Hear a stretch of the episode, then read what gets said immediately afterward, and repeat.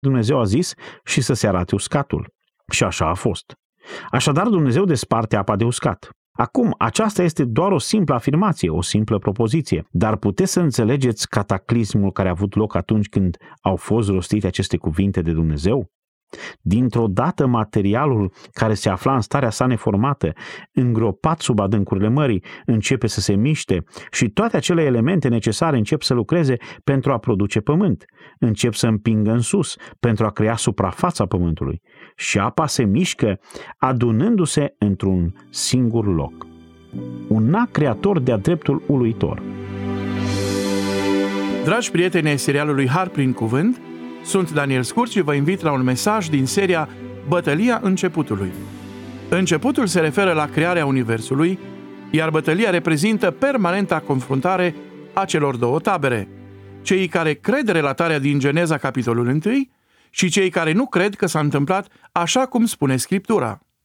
John MacArthur este de părere că singurul martor ocular, respectiv Sfânta Treime, este în măsură să ne ofere detalii din timpul celor șase zile verset cu verset.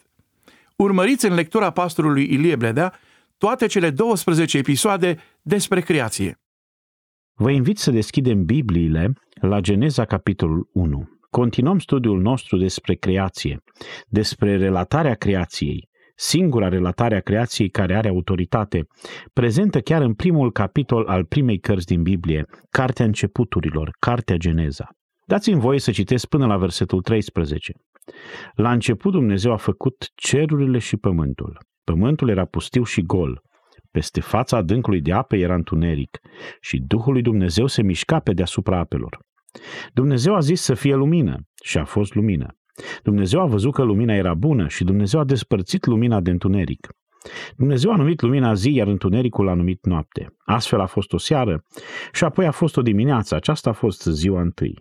Dumnezeu a zis să fie o întindere între ape și ea să despartă apele de ape. Și Dumnezeu a făcut întinderea și a despărțit apele care sunt de desubtul întinderii de apele care sunt deasupra întinderii. Și așa a fost. Dumnezeu a numit întinderea cer. Astfel a fost o seară și apoi a fost o dimineață. Aceasta a fost ziua a doua. Dumnezeu a zis să se strângă la un loc apele care sunt de desubtul cerului și să se arate uscatul. Și așa a fost. Dumnezeu a numit uscatul pământ, iar grămada de ape a numit-o mări. Dumnezeu a văzut că lucrul acesta era bun. Apoi Dumnezeu a zis, să dea pământul verdeață, iarbă cu sămânță, pom roditori, care să facă rod după soiul lor și care să aibă în ei sămânța lor pe pământ. Și așa a fost. Pământul a dat verdeață, iarbă cu sămânță după soiul ei și pom care fac rod și care își au sămânța în ei după soiul lor. Dumnezeu a văzut că lucrul acesta era bun. Astfel a fost o seară și apoi a fost o dimineață. Aceasta a fost ziua a treia. Acum dați-mi voie să rezum ceea ce am învățat din cuvântul lui Dumnezeu din această porțiune din Geneza cu privire la origini. Printr-o simplă înțelegere a textului, relatarea spune clar că Dumnezeul Etern a creat din nimic, fără vreun material preexistent, cerurile și pământul, ceea ce înseamnă pur și simplu Universul. El a creat Universul așa cum este acum, într-o secvență de șase zile solare. Tocmai am citit evenimentele din primele trei. El a pecetuit creația, după cum vom afla în a șasea zi, creând omul după chipul său. O ființă inteligentă, cu personalitate, cu conștiință de sine și capacitate de cunoaștere. Această creație a avut loc într-o perioadă de o săptămână formată din zile normale, cu aproximativ 6.000 de ani în urmă, iar întreaga creație a fost matură și în vârstă în momentul creierii sale. Nu a existat nici moarte și nici vreo influență păcătoasă. Creația a fost bună. Moartea și corupția au intrat în creație pentru prima dată la căderea lui Adam și Eva, care este prezentată în al treilea capitol al cărții Geneza. Când au păcătuit și au devenit neascultători de Dumnezeu, a intrat moartea în scenă. Înainte de toate acestea nu a existat moarte. Asta înseamnă că nu puteau exista procese evolutive pentru că nimic nu muria. Mai târziu, suprafața Pământului a fost redimensionată drastic și dramatic de potopul care a cuprins tot Pământul, descris mai târziu în Cartea Genezei. Un potop care a rearanjat Pământul în mod cataclismic, în timp ce apa se ridica literalmente deasupra munților, coborând ca ploaie de sus și urcând din adâncimile Pământului. Ca urmare a acelui potop, doar opt persoane au supraviețuit.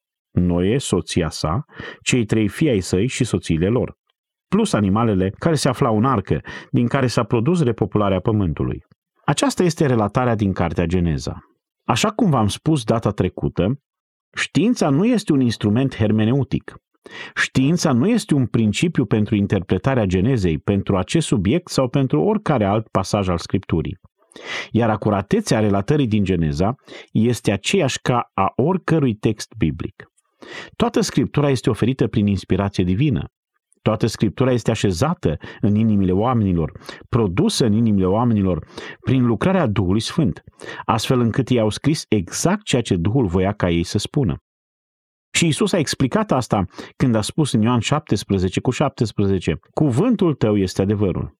Acum, bazându-ne pe asta, trebuie să concluzionăm că orice formă de evoluție este o contradicție și o negare a revelației clare a Scripturii sub orice formă, fie că vine de la un evoluționist ateu precum Julian Huxley, fie că vine de la un evoluționist teist ca Hugh Ross. Orice formă de evoluție este o contradicție și o negare a revelației clare a Scripturii, care indică faptul că undeva în urmă cu aproximativ 6.000 de ani, Dumnezeu a creat întregul univers așa cum îl știm noi, în șase zile de 24 de ore. Există o singură sursă care relatează originile și aceasta este Biblia, Cuvântul lui Dumnezeu. În special și în detaliu, capitolul 1 din Geneza. După cum am spus, nu există fapte științifice care să contrazică neapărat relatarea despre creație din Geneza. Mai degrabă, toată știința adevărată susține învățătura biblică cu privire la creație. Trebuie să fie așa pentru că Geneza este adevărată. Prin urmare, toată știința adevărată este în sprijinul relatării din Geneza. Este greu pentru oameni să recunoască acest lucru, deoarece știința a domnit atât de mult timp într-un mod suprem pe tronul gândirii contemporane. Evoluția a fost un dat. De fapt, a devenit un absolut în societatea noastră, doar că se destramă sistematic la cusături. Cu cât cunoaștem mai multe despre natura Universului, cu atât ne dăm seama de imposibilitatea absolută a oricărei forme de evoluție. Chiar și în măsura în care, și aceasta este o sursă interesantă de citat, în care Robert E. Smith, un membru afiliat al Uniunii Americane Missouri pentru Libertăți Civile, despre care știți că nu este prieten cu Scriptura, spune următorul lucru și citez. În ultimii cinci ani, am urmărit îndeaproape literatura creaționistă și am participat la prelegeri și dezbateri pe probleme similare. Bazându-mă exclusiv pe argumentele științifice pro și contra, am fost forțat să concluzionez despre creaționismul științific că nu este doar o teorie viabilă, ci că a atins paritatea, dacă nu superioritatea față de teoria normativă a evoluției biologice. Faptul că așa stau lucrurile acum este oarecum surprinzător, mai ales având în vedere ceea ce majoritatea dintre noi am fost învățați în școala primară și gimnazială. El continuă spunând următoarele. În termeni practici, ultimul deceniu de activitate intensă a creaționiștilor științifici i-a lăsat pe cei mai mulți profesori evoluționiști fără dorința de a dezbate cu profesorii creaționiști. Prea mulți dintre evoluționiști au fost umiliți public în astfel de dezbateri de propria lor lipsă de erudiție și de slăbiciunea teoriei lor. Am încheiat citatul. Paul Ackerman a scris o carte intitulată Până la urmă este o lume tânără și în ea spune următoarele.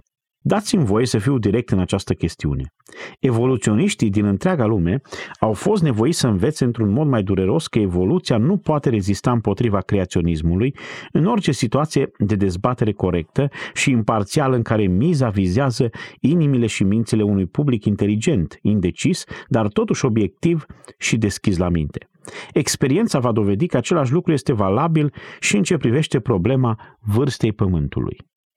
Convingerile evoluționiștilor cu privire la originea și dezvoltarea vieții nu pot rezista examinării unei opoziții informate și totodată evoluționiștii nu pot pretinde că Universul a existat de 10-20 de miliarde de ani, iar Pământul de 4,5 miliarde de ani. Pentru a întârzia prăbușirea acceptării publice pe scară largă a unor astfel de afirmații, va fi necesar ca oamenii de știință evoluționiști să evite cu atenție dezbaterile. Am încheiat citatul. Ei nu pot supraviețui unii dezbateri și, prin urmare, nu vor participa la dezbateri. Acum am avut parte de o mulțime de ilustrații științifice. Există o parte a științei care susține un pământ tânăr și relatarea biblică a creației. Am încercat să vă ofer câteva pe măsură ce am avansat în studiu. Iată una care mi se pare oarecum fascinantă. Din când în când vedeți la buletinul meteorologic că există câte un indiciu despre câte picături de ploaie au căzut și s-au adunat până la 2 litri pe metru pătrat, 10 litri pe metru pătrat sau 70 de litri pe metru pătrat sau orice altceva. Nu este un test foarte sofisticat pe care îl fac pentru a determina asta. Au doar un recipient cu capacul deschis, iar când plouă măsoară cât apă este în recipient. Puteți face acest tip de măsurători singuri.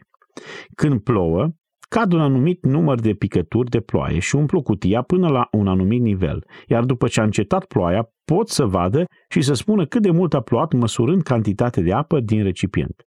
Acum este posibil prin metoda aceea simplă, cu o ușoară modificare a procedurii dumneavoastră, să transformați pluviometrul într-un fel de ceas. Să presupunem că locuim într-o zonă în care plouă continuu și plouă într-o cantitate cunoscută. Când punem recipientul afară în acele condiții de ploaie continuă și cu o cantitate cunoscută, putem, prin urmare, măsurând cât apă este în recipient, să stabilim cât timp a trecut. Destul de evident. Astfel încât recipientul cu apa din el devine o măsură a timpului, devine un fel de ceas. Cu cât recipientul a fost expus mai mult timp, cu atât este mai multă apă în el. Cu cât este mai multă apă în el, cu atât a fost expus mai mult timp. Deci putem măsura o anumită perioadă de timp care a trecut, după cantitatea de apă care se află în recipient. Acum știu că nu vă jignesc inteligența cu asta, nu asta este intenția mea. Vreau doar să vă ofer o ilustrare simplă.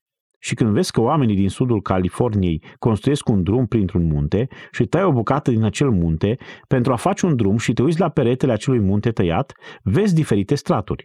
Sau când mergi la Marele Canion și vezi ce uimitoare stratificare geologică a avut loc acolo, vezi ceea ce evoluționiștii presupun că a fost o acumulare continuă de sedimente de miliarde și miliarde și miliarde de ani. Acum evoluționiștii cred asta. Ei cred că de miliarde de ani acest sediment s-a acumulat, dar există o serie de moduri de a le pune problema. Iată una care mi se pare foarte interesantă. Oamenii de știință vă pot spune cât de regulat plouă cu meteoriți pe pământ. Au măsurat asta de mult, mult timp. Ei vă pot spune câți meteoriți ard în spațiu înainte de a lovi pământul și câți meteoriți, unii foarte mici, lovesc pământul în fiecare an. Odată cu trecerea miliarde și miliarde de ani și cu acumularea de sedimente, ar trebui să fie adevărat că acel sediment are în el meteoriți la fiecare interval. Dacă continuitatea și perpetuitatea și uniformitatea vieții meteoriților sunt egale cu continuitatea, perpetuitatea și uniformitatea tuturor celorlalte din această teorie a uniformității, atunci acest pământ a fost acoperit cu meteoriți de 4,5 miliarde de ani sau oricât de vechi ar fi el. Așa că ar trebui să se poată merge în jos pe straturi, ar trebui să se poată coborâ pe coloana geologică și să se găsească meteoriți prin acea coloană peste tot, ca o ploaie de meteoriți, și în felul acesta să se poată măsura vârsta Pământului. E destul de interesant. Iată ce arată datele. Un studiu al întregii literaturi privind apariția meteoriților în rocile sedimentare nu a reușit ca în toate straturile din orice coloană geologică să descopere măcar un singur caz de meteorit. Ceasul cu meteoriți indică faptul că avem un pământ foarte tânăr. Toți meteoriții sunt în partea de sus a coloanei. Philip Johnson a scris o carte fascinantă, numită Darwin on Trial, Darwin la judecată. Dacă sunteți interesați de mai multe informații științifice, citiți acea carte. El furnizează dovești științifice abundente împotriva evoluției, la fel ca mulți, mulți alți scriitori. Acum, aceasta este doar un pic de informație introductivă despre partea științifică a lucrurilor. Vreau să menționez încă un lucru care este o problemă biblică înainte să ne uităm la ziua a treia. Întotdeauna apare întrebarea în ce moment au fost creați îngerii? Ei nu sunt menționați în Geneza 1, așa că de unde știm când au fost creați îngerii? Ei bine, de altfel, nici Geneza și nici vreun alt text al Scripturii nu afirmă în mod specific când au fost create ființele angelice. Ceea ce este cert este că sunt creaturi, că au fost create și că au avut un început. Îngerii sunt nemuritori. Odată creați, ei trăiesc pentru totdeauna, dar numai Dumnezeul Triunic este veșnic, fără început și fără sfârșit. Îngerii sunt ființe create. Acum, unii au sugerat că trebuie să fie creați în ziua șasea, pentru că în ziua șasea Dumnezeu a creat omul, iar îngerii, conform cu Evrei 1 cu 14, au fost creați pentru a fi duhuri slujitoare, trimiși să slujească pentru cei care vor moșteni mântuirea. Și din moment ce au fost creați pentru a sluji oamenilor care primesc mântuirea, se poate să fi fost creați împreună cu ei în ziua șasea. Mi se pare că este un argument destul de slab, sincer, pentru că nu asta este tot ce fac îngerii. Ei nu slujesc doar sfinților. De fapt, dacă vrei să privești în cer, în Apocalipsa 4 și 5, îi găsești acolo făcând ce? Închinându-se înaintea lui Dumnezeu. În primul rând și toată veșnicia, ei se vor închina înaintea lui Dumnezeu. Așa că ar fi corect pentru scopul îngerilor, care este în primul rând de a se închina lui Dumnezeu, să-i asociem în ordinea creată cu un punct în care încep să-L laude și să se închine înaintea lui Dumnezeu. Cu siguranță ei sunt văzuți în cartea Apocalipsa închinându-se lui Dumnezeu la consumarea istoriei și mi se pare verosimil că ar fi putut foarte bine să înceapă să se închine înaintea lui Dumnezeu la începutul istoriei.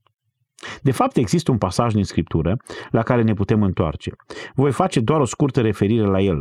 Vă puteți uita la el și altă dată. Iov 38, versetele de la 4 la 7. Iov 38, versetele de la 4 până la 7. Acolo se menționează că îngerii erau prezenți când au fost puse temeliile pământului și se bucurau de el. Așa că ar fi putut foarte bine să fie aceea care a fost ziua întâi. Dacă temelile pământului înseamnă acel pământ fără formă, pustiu care nu fusese încă modelat și aranjat în forma sa finală. Dacă temeliile sunt în sensul elementelor și componentelor care erau acolo, dar încă nu au fost modelate în forma lor finală, atunci îngerii au fost creați în acel moment. Psalmul 104 subliniază asta. Psalmul 104, în versetele de la 2 până la 5, vorbește despre strălucirea luminii lui Dumnezeu în timpul procesului original de creație și menționează îngerii chiar înainte de a se referi la punerea temeliilor pământului. Acum, dacă strălucirea luminii lui Dumnezeu se referă la versetul 3, să fie lumină, care a avut loc în prima zi și a fost urmată de temeliile pământului și înseamnă prin urmare modelarea pământului care are loc de fapt în ziua a treia, s-ar putea foarte bine ca îngerii să fi fost creați după acea lumină strălucitoare și înainte de temeliile pământului. Asta însemnând modelarea pământului mai degrabă decât caracterul său neformat, modelare care a avut loc, după cum vom vedea, în ziua a treia. Așadar, puteți alege, dar cred că îngerii au fost creați de Dumnezeu fie înainte de crearea completă a pământului, care este descrisă în prima zi a creației, astfel încât să se poată închina lui Dumnezeu pentru asta, fie au fost creați cu siguranță înainte de modelarea pământului în ziua a treia, când pământul a fost separat de ape, după cum citim. Acum, întrebarea când au fost creați, evident, nu este suficient de importantă pentru ca Dumnezeu să includă asta. Important este să știm că sunt creați de Dumnezeu. Ei, după cum se spune în crezul de la Nicea, sunt produsul creatorului tuturor lucrurilor, văzute, care ar fi lumea materială, și nevăzute, care ar fi lumea spirituală a îngerilor. Acum să revenim la textul din Geneza, capitolul 1. Cred că este corect să presupunem că în acest moment îngerii au fost creați și ei sunt acolo lăudându-L pe Dumnezeu și închinându-se înaintea lui Dumnezeu pentru minunea a ceea ce văd în timp ce El aduce creația sa în formă grandioasă și extraordinară.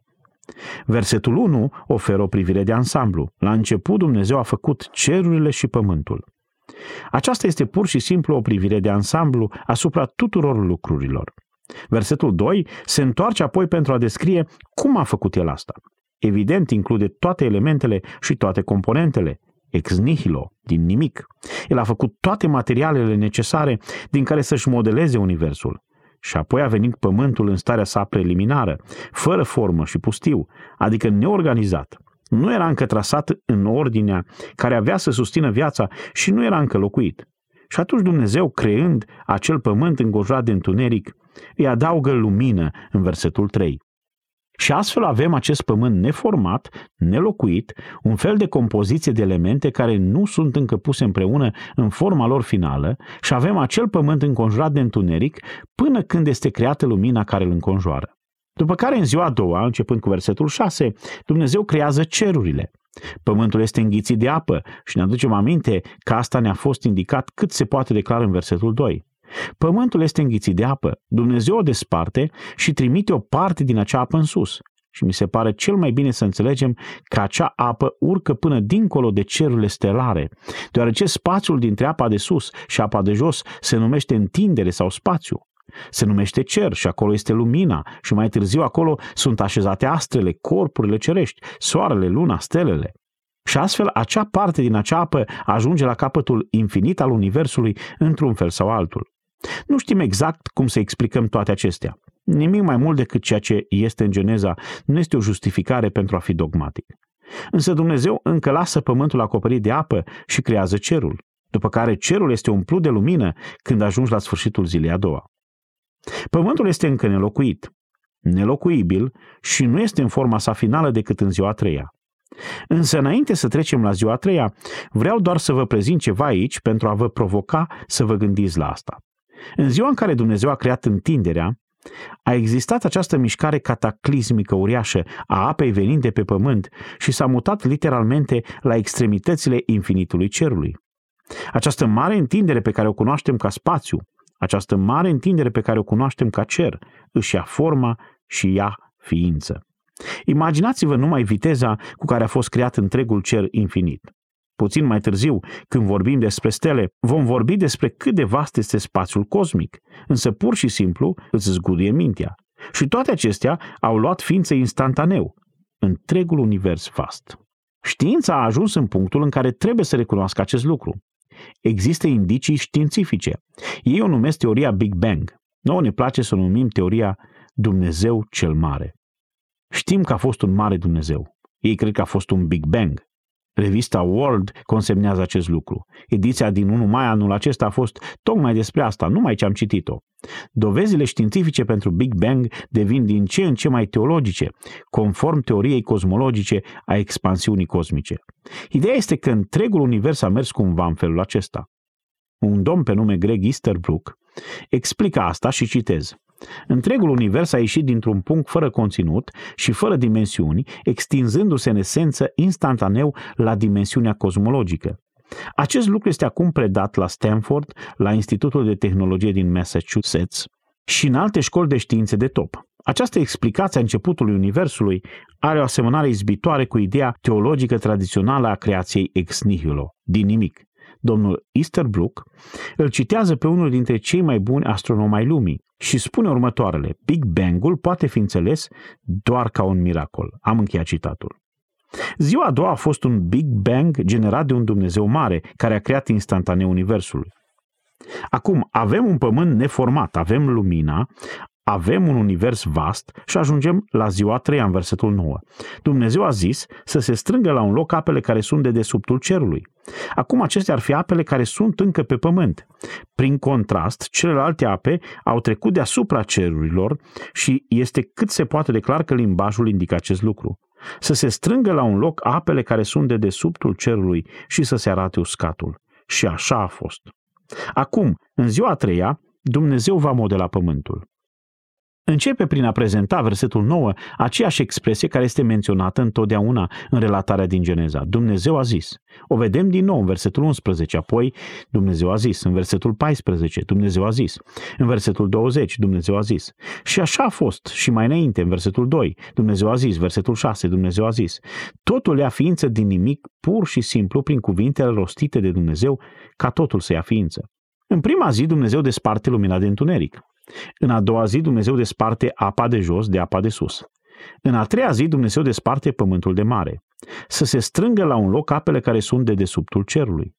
Acum aceasta arată într-un mod cât se poate declar că apa încă rămâne pe pământ. Apa de deasupra s-a dus în întinderea cerurilor, iar apele încă rămân pe pământ.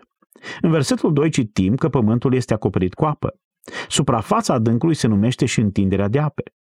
Totuși, pământul este scufundat în această apă. Sub apă se află materia solidă, care este ascunsă sub apele care acoperă pământul. Astfel că Dumnezeu poruncește ca aceste ape care acoperă pământul să fie adunate sau strânse într-un singur loc. Septuaginta folosește cuvântul sinagogă, un loc de adunare. Toată apa din jurul pământului este acum adunată într-un singur loc. Și în același timp, versetul 9 și spune următoarele. Big Bang-ul poate fi înțeles doar ca un miracol. Am încheiat citatul. Ziua a doua a fost un Big Bang generat de un Dumnezeu mare, care a creat instantaneu Universul. Acum, avem un pământ neformat, avem lumina, avem un univers vast și ajungem la ziua 3 în versetul 9. Dumnezeu a zis să se strângă la un loc apele care sunt de desubtul cerului. Acum acestea ar fi apele care sunt încă pe pământ. Prin contrast, celelalte ape au trecut deasupra cerurilor și este cât se poate declar că limbajul indică acest lucru. Să se strângă la un loc apele care sunt de desubtul cerului și să se arate uscatul. Și așa a fost. Acum, în ziua a treia, Dumnezeu va modela pământul. Începe prin a prezenta versetul 9 aceeași expresie care este menționată întotdeauna în relatarea din Geneza. Dumnezeu a zis. O vedem din nou în versetul 11, apoi Dumnezeu a zis. În versetul 14, Dumnezeu a zis. În versetul 20, Dumnezeu a zis. Și așa a fost și mai înainte, în versetul 2, Dumnezeu a zis. Versetul 6, Dumnezeu a zis. Totul ia ființă din nimic, pur și simplu, prin cuvintele rostite de Dumnezeu, ca totul să ia ființă. În prima zi, Dumnezeu desparte lumina de întuneric. În a doua zi Dumnezeu desparte apa de jos de apa de sus. În a treia zi Dumnezeu desparte pământul de mare. Să se strângă la un loc apele care sunt de desubtul cerului. Acum aceasta arată într-un mod cât se poate de clar că apa încă rămâne pe pământ. Apa de deasupra s-a dus în întinderea cerurilor, iar apele încă rămân pe pământ. În versetul 2 citim că pământul este acoperit cu apă.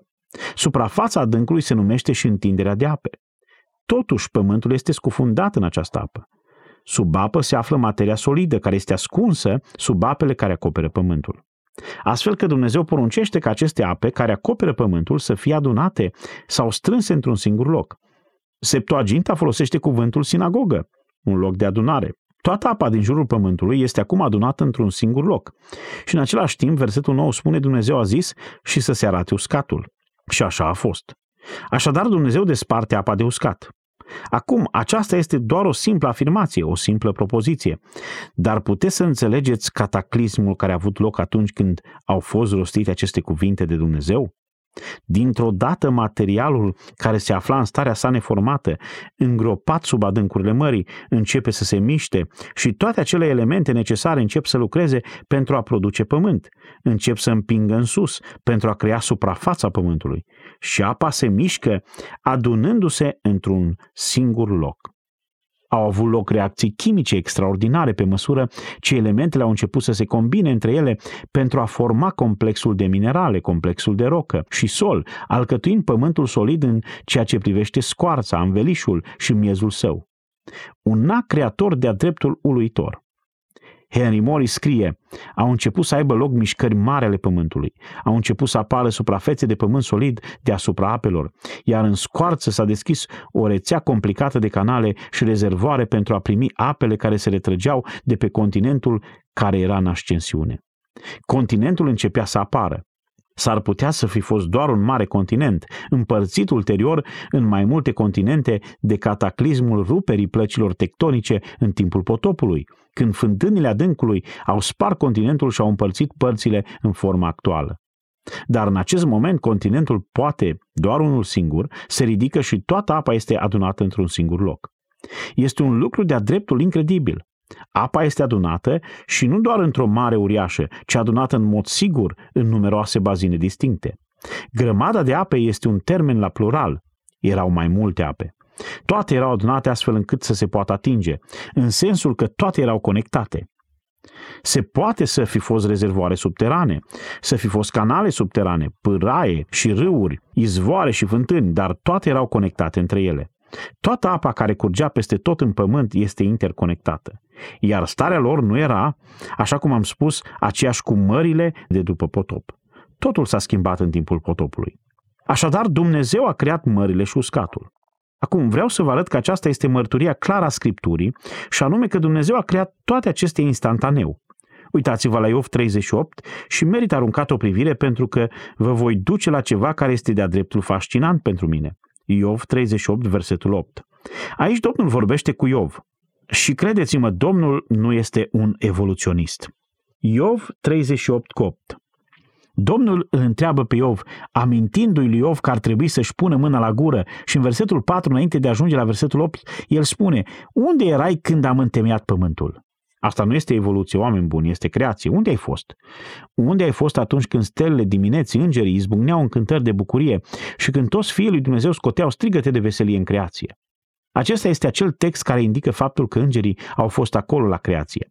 În versetul 8, cine a închis marea cu porți când s-a aruncat din pântecele mamei ei? Când i-am făcut haina din nori și scutece din întuneric? Când i-am pus hotar și când i-am pus zăvoare și porți, când am zis, până aici să vii, să nu treci mai departe și aici să ți se oprească mândria valurilor tale. Unde erai tu, Iov, când am creat marea și am delimitat-o cu linii de țărm? Când am zis mării, până aici să vii și să nu treci mai departe, aici să se oprească mândria valurilor tale. Este o referire la lucrarea creatoare lui Dumnezeu, așa cum este descrisă în ziua a treia din Geneza. Întoarceți la Psalmul 74. Psalmul 74 și ne uităm mai întâi la versetul 13. Aici psalmistul îl preamărește pe Dumnezeu, iar în versetul 12 el vorbește despre Dumnezeu care este împăratul său din vremuri străvechi. Împăratul său din vremuri străvechi ale cărui fapte dau izbăvire în mijlocul pământului. Împăratul care face fapte de izbăvire în mijlocul pământului. Apoi în versetul 13, tu ai despărțit marea cu puterea ta. Cu puterea ta ai despărțit marea. Cu alte cuvinte, tu ai creat marea. Dar el adaugă în versetul 13 această afirmație care este cea mai interesantă.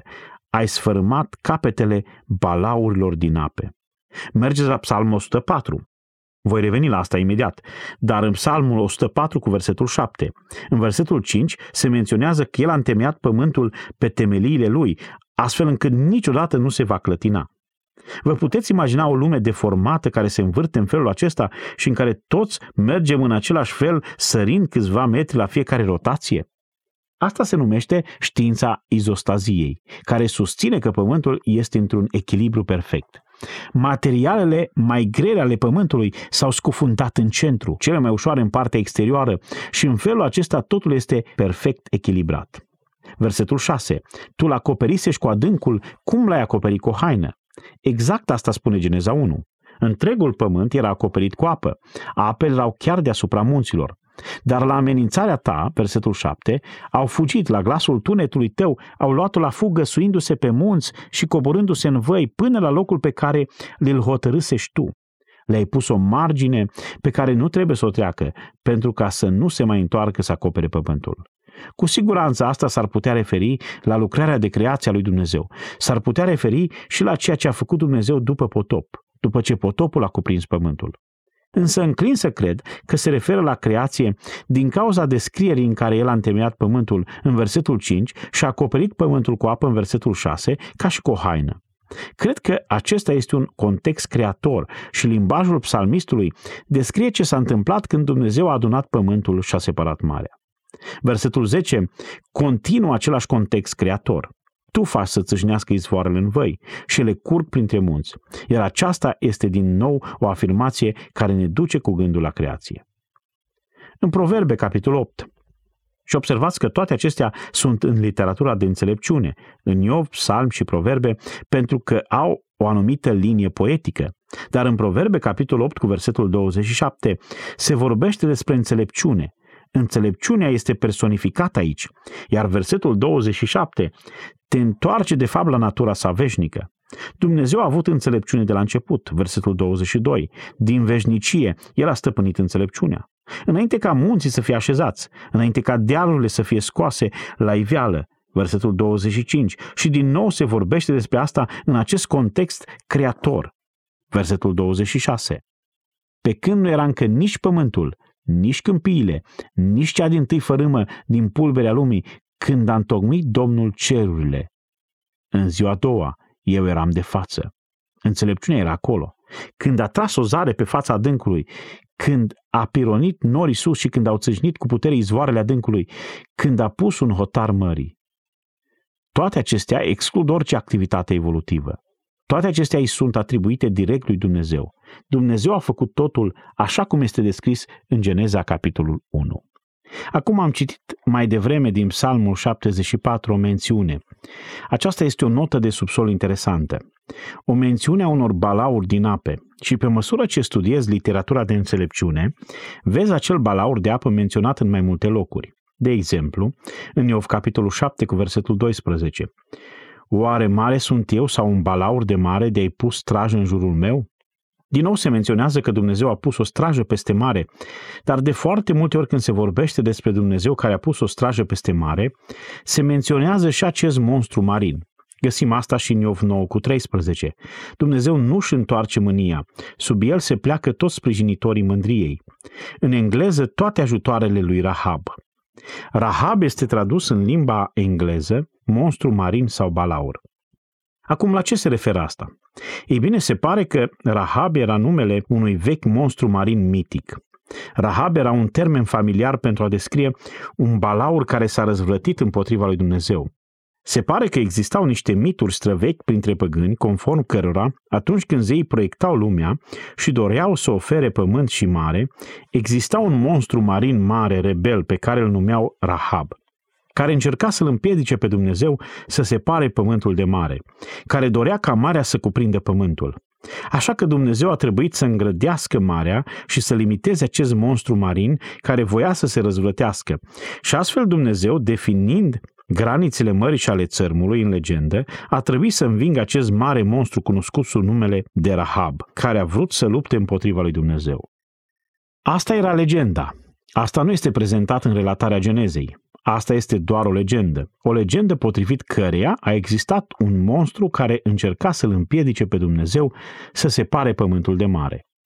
În Isaia 51, de asemenea, se menționează acest lucru și este menționat într-un context diferit.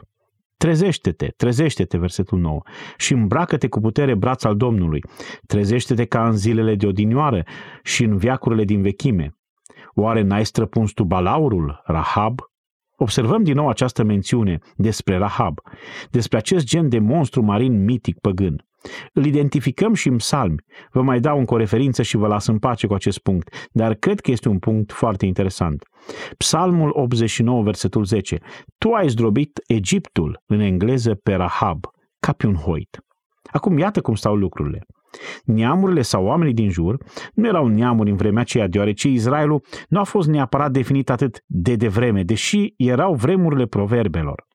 Dar oamenii păgâni din jur au inventat aceste mituri ale creației în care zeii încercau să separe pământul de mare și a existat o poziție din partea acestui mare monstru marin care lupta pentru a-și păstra suveranitatea, pentru a invada pământul și pentru a putea să înnece pe cine voia când voia. Însă marii zei au reușit să învingă monstrul marin.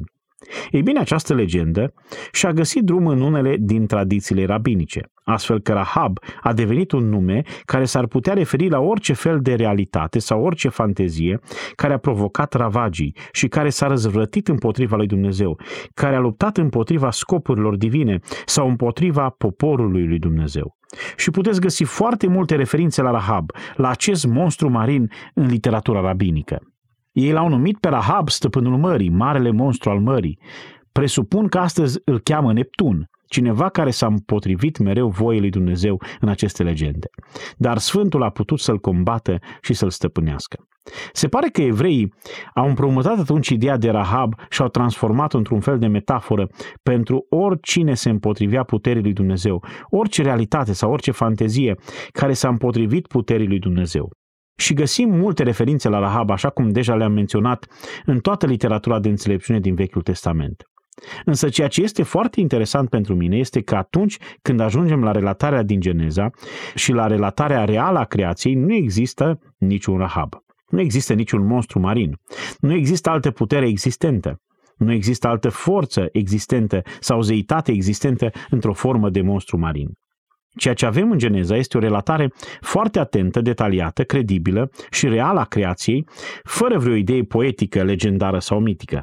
Și consider că acest lucru acționează ca un protest împotriva celor mituri antice care tindeau să corupă chiar și gândirea evreilor odată cu trecerea timpului. Tora, legea lui Dumnezeu, Geneza, spune astfel, Departe de voi să credeți, la fel ca unii păgâni, că marea este înzestrată cu o putere divină autonomă care a luptat parcă împotriva creatorului acestui univers. Departe de voi să vă imaginați, așa cum povestesc unii poeți izraeliți, că marea a refuzat să facă voia furitorului ei și că el a fost obligat să o supună și să o forțeze să se supună.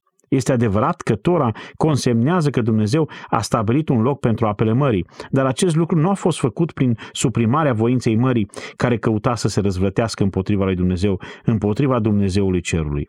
Dumnezeu a spus pur și simplu să se strângă la un loc apele și așa a fost. Acum, am spus toate acestea doar pentru a oferi o șansă acelor critici ai genezei care vor să transforme acest text în legendă sau mit sau să atribuie o licență poetică nefondată. Scritorul Genezei a evitat cu meticulozitate să folosească în vreun fel o legendă bine cunoscută care apare chiar și în alte scrieri de înțelepciune și la care se referă chiar profetul Isaia, el folosind-o metaforic pentru a vorbi despre orice poate produce răzvrătire și poate aduce dezastru. Nu a existat o astfel de bătălie. Dumnezeu a zis și așa a fost. Întoarceți la Geneza 1 și privim la versetul 9. Să se strângă la un loc apele care sunt de desubtul cerului. Iar aceasta poate include lacuri subterane, râuri subterane, pâraie, izvoare și fântâni, toate interconectate între ele și pământul probabil într-un continent uriaș. Și apropo, doar ca o notă de subsol, dacă iei continentele Pământului și le pui la un loc pe toate, se potrivesc aproape perfect, ca și cum s-ar fi crăpat și s-au despărțit. Versetul 10 ne spune apoi că Dumnezeu a pus nume la ceea ce a făcut. El a numit uscatul Ereț, pământ, iar grămada de ape a numit-o Maim, mări. Dumnezeu a văzut că lucrul acesta este bun. A fost bun. Așa fusese. El a rostit încă de la început să fie lumină și a fost lumină. El a rostit să fie cer și așa a fost. El a făcut versetul 9, mările și uscatul și așa a fost. Și acum el poate spune că au fost bune. Au fost bune. De ce? Pentru că acum totul era locuibil. Era acum locuibil. Lumina era bună în sine, conform versetului 4, dar acum pământul a devenit bun. Apoi, Plantele, versetul 12, erau bune. După care, versetul 18, corpurile cerești erau bune. Iar în versetul 21 citim că tot ce a făcut el în mare și în văzduh, toate au fost bune. În versetul 25 citim că toate animalele create au fost bune. Versetul 31, el l-a făcut pe om și s-a uitat la tot ce făcuse și iată că erau foarte bune. Nu exista păcat acolo, oameni buni, nu exista moarte. Totul era pur și simplu bun. Așadar, pe când ajungeți la relatarea creației, acolo unde suntem noi, în versetul 10, aveți universul tripartit. Tripartit, care are trei părți, pământ, mare, cer. Acesta este universul creat și a fost bun. Dumnezeu putea să spună că este bun pentru că ajunsese în punctul în care putea conține și susține viața. Și în felul acesta Dumnezeu a intrat în a doua fază a creației în ziua a treia, versetul 11. Apoi Dumnezeu a zis să dea pământul verdeață, iarbă cu sămânță, pomi roditori, care să facă rod după soiul lor și care să aibă în ei sămânța lor pe pământ. Și așa a fost. Din nou vă reamintesc că așa a fost deoarece Dumnezeu este cel care a zis. El a zis și totul a prins viață, versetul 11. Întotdeauna și fără îndoială Dumnezeu zice și ce zice El ia ființă. Așa stau lucrurile în ce privește vegetația. Versetul 11. Să dea pământul verdeață. Acum cred că aici este vorba despre o categorie generală, însă în această categorie există două părți. Există plante, versetul 11, și copaci. Vegetația este împărțită în două părți, plante și copaci.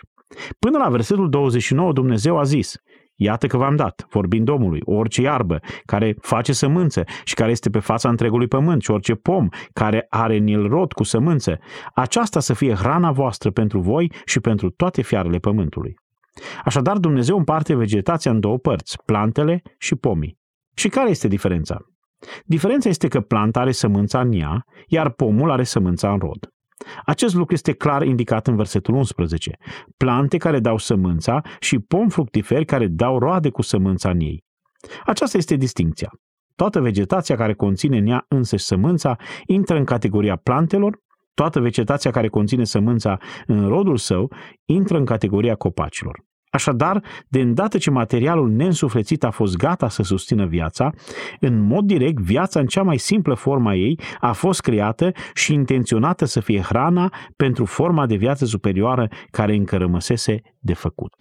Acum vreau să observați că mai întâi de toate, în descrierea plantelor, el spune despre ele în versetul 11, iarbă cu sămânță. El o spune din nou în versetul 12, iarbă cu sămânțe. Apoi din nou în versetul 29, iarbă care face sămânțe. El continuă să repete această caracteristică pentru a ne anunța, și acest lucru este foarte important, că vegetația era capabilă de ce? De ce? De a se reproduce. Asta e toată ideea. El a făcut vegetație matură, complet matură, cu semințe care puteau fi împrăștiate.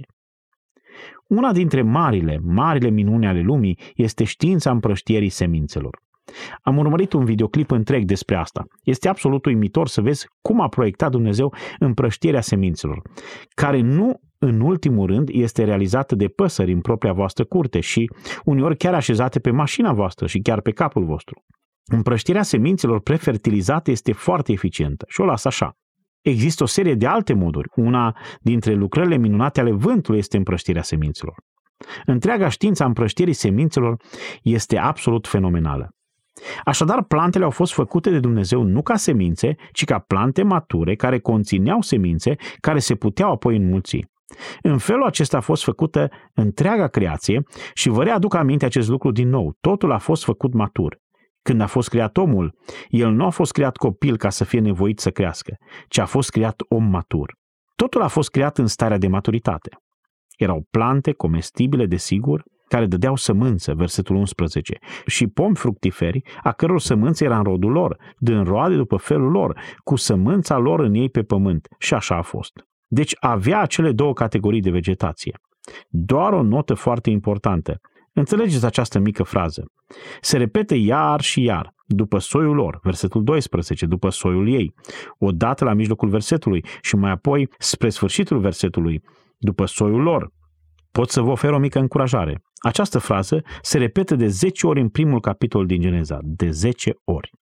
Cuvântul ebraic pentru soi este min. Ceea ce urmărește este să indice limitele variației. O plantă poate produce doar ceva după soiul ei. Un pom poate produce doar ceva după soiul lui, pentru că are capacitatea de a funcționa doar pe baza unui cod genetic care se află în el. Acum, indiferent dacă în ebraică soiul corespunde genului nostru de cuvinte, sau speciei noastre de cuvinte, sau familiei noastre de cuvinte, sau cuvântului nostru fila, sau orice vreți voi să folosiți, Mă aduc aminte de cuvintele de la cursul meu de la facultate și habar nu am ce înseamnă. Dar orice înseamnă cuvântul ebraic min, singurul lucru pe care îl face este să elimine orice posibilitate a unui proces evolutiv.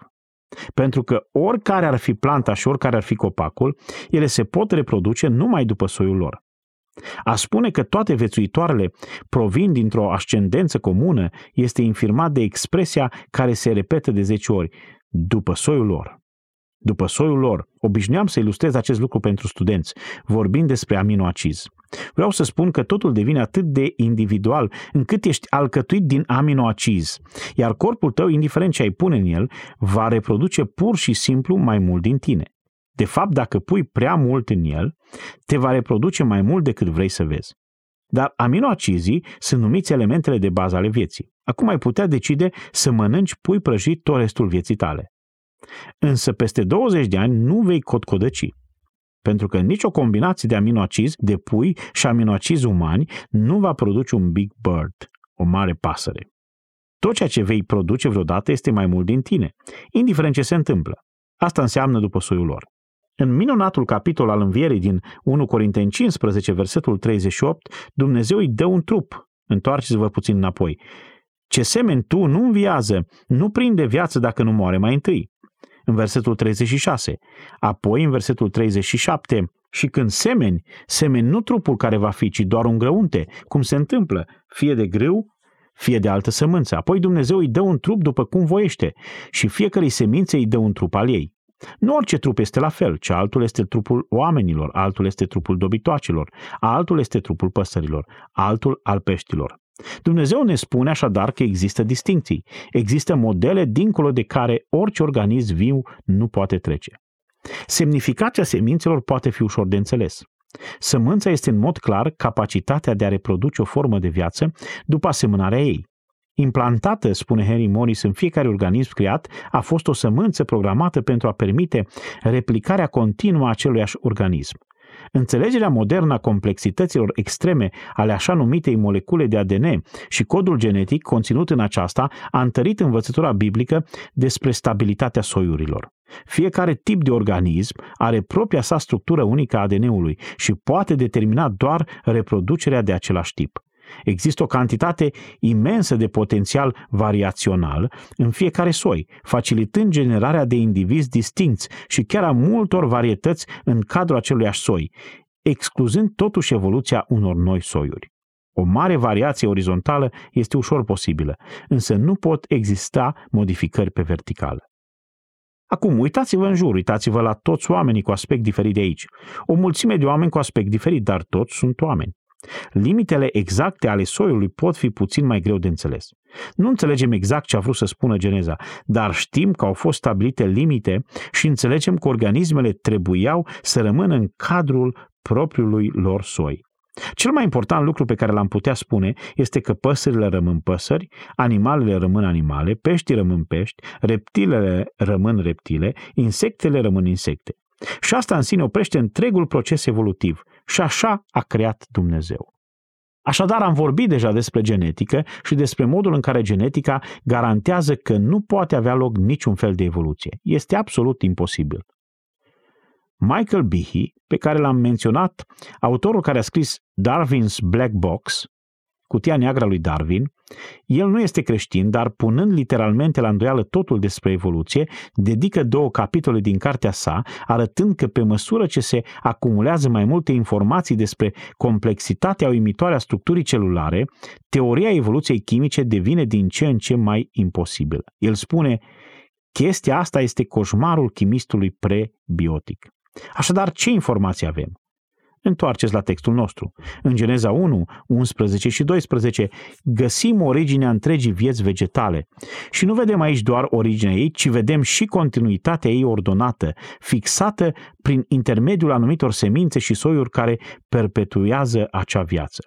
Niciodată o plantă nu a evoluat în ceva mai înalt, doar pe canalul științifico-fantastic sci-fi, dar nu în realitate. De fapt, dacă studiezi mutațiile și schimbările genetice, întotdeauna lucrurile ies negativ. Întotdeauna rezultatul este negativ. Și vorbim mai degrabă de ceva care merge în jos. Studiul musculițelor de oțet a fost ceva pentru care evoluționiștii și-au dat viața pentru că musculițele drosofile au o durată de viață atât de scurtă încât le pot observa de-a lungul mai multor generații. Și teoria este că pot vedea suficiente generații pentru a putea observa schimbarea, pentru a putea vedea procesul evolutiv care are loc. Singura problemă este că ei iau aceste muște de fructe și pentru a le face să se modifice rapid, le bombardează cu radiații, le iradiază. Iar radiațiile, expunerea la căldură, substanțele chimice și radiațiile pot crea mutații. Știm că este adevărat. Înțelegem asta până și în chimia radiațiilor care este folosită cu atenție la cancerul pe care îl poate produce. Radiația are capacitatea de a provoca distrugerea și schimbarea celulelor, dar mutațiile nu creează noi structuri. Este posibil să aveți în studiul muștelor de fructe aripi mototolite, aripi supradimensionate și aripi subdimensionate. Este posibil să aveți seturi duble de aripi, dar nu aveți un tip nou de aripi și nici musculița de oțet nu devine o albină. Mutațiile, apropo, sunt foarte rare, iar asta e bine, deoarece efectiv toate sunt dăunătoare. Toate duc la declin și în majoritatea cazurilor mutațiile nu supraviețuiesc. De aceea evoluția a fost numită știință fără fapte. M-am gândit că o să vă placă asta. Așadar, care este învățătura pe care o desprindem de aici? Geneza 1 cu 1 până la 12 ne arată că agentul inteligent este Dumnezeul viu, care în a treia zi a creației a despărțit pământul de mare și a făcut să răsară plantele din pământ. Două categorii, plante care au sămânța lor în ele și pom care au sămânța în fructele lor și prin urmare sunt capabile să se reproducă de-a lungul vremii, atât timp cât există o anumită specie. Dumnezeu s-a uitat la tot ce făcuse în versetul 12 și a văzut că erau bune. După care Dumnezeu concluzionează din nou în versetul 13.